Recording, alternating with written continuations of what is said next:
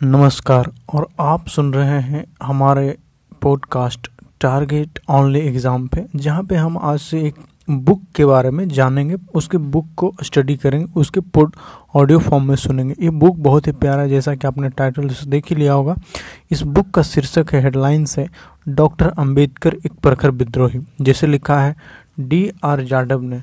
D R Jatav जी जो हैं, वो एम ए दर्शन और राजनीतिक में है एलएलबी हैं वो, पीएचडी हैं, डिलीट हैं, बहुत ही अच्छे ऑथर हैं और इन्होंने बहुत सारे बुक लिखे हैं।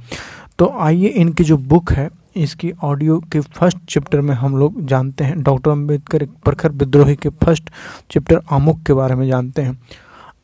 स्टार्ट करते हैं इस बुक के। अपने जीवन काल में डॉक्टर बाबा साहेब अंबेडकर संभवतः उतने प्रसिद्ध प्रख्यात नहीं थे, जितने कि वर्तमान समय में है। ऐसा क्यों है? इसका सीधा साधा उत्तर है कि वह अपने मार्ग से भटके नहीं। भले ही उनके समझ अनेक प्रलोभन एवं प्रतिरोध आए हों, वह हर स्थिति, हर समय, अपने हर भाषण तथा ग्रंथों में उन लोगों की हिमाकत करते रहे जिन्हें दुनिया ने ठुकराया और उन्हें अलग थलग रखा।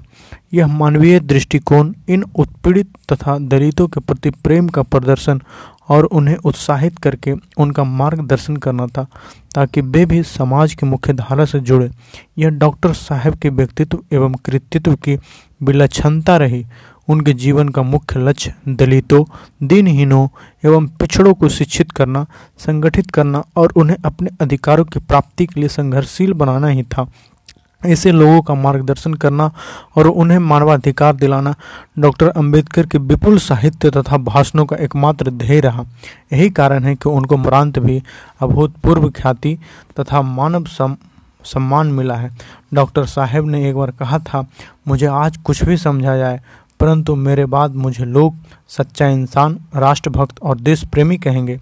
यह तथ्य आज हमारे समक्ष स्पष्ट दिखाई देता है। वस्तुतः डॉक्टर अंबेडकर एक प्रखर विद्रोही थे। उनका मार्ग सुगम नहीं था और उन्होंने अनेक बुराइयों तथा कुरुतियों के मार्ग को झेला, जो हिंदू धर्म एवं समाज में चारों ओर फैली हुई थी। बचपन से लेकर अंत तक वह एक विद्रोही बने रहे, ताकि वे प्रथाएँ तथा बंधन समाप्त हों, जिनके कारण इंसान को इंसानियत नहीं मिल पाई।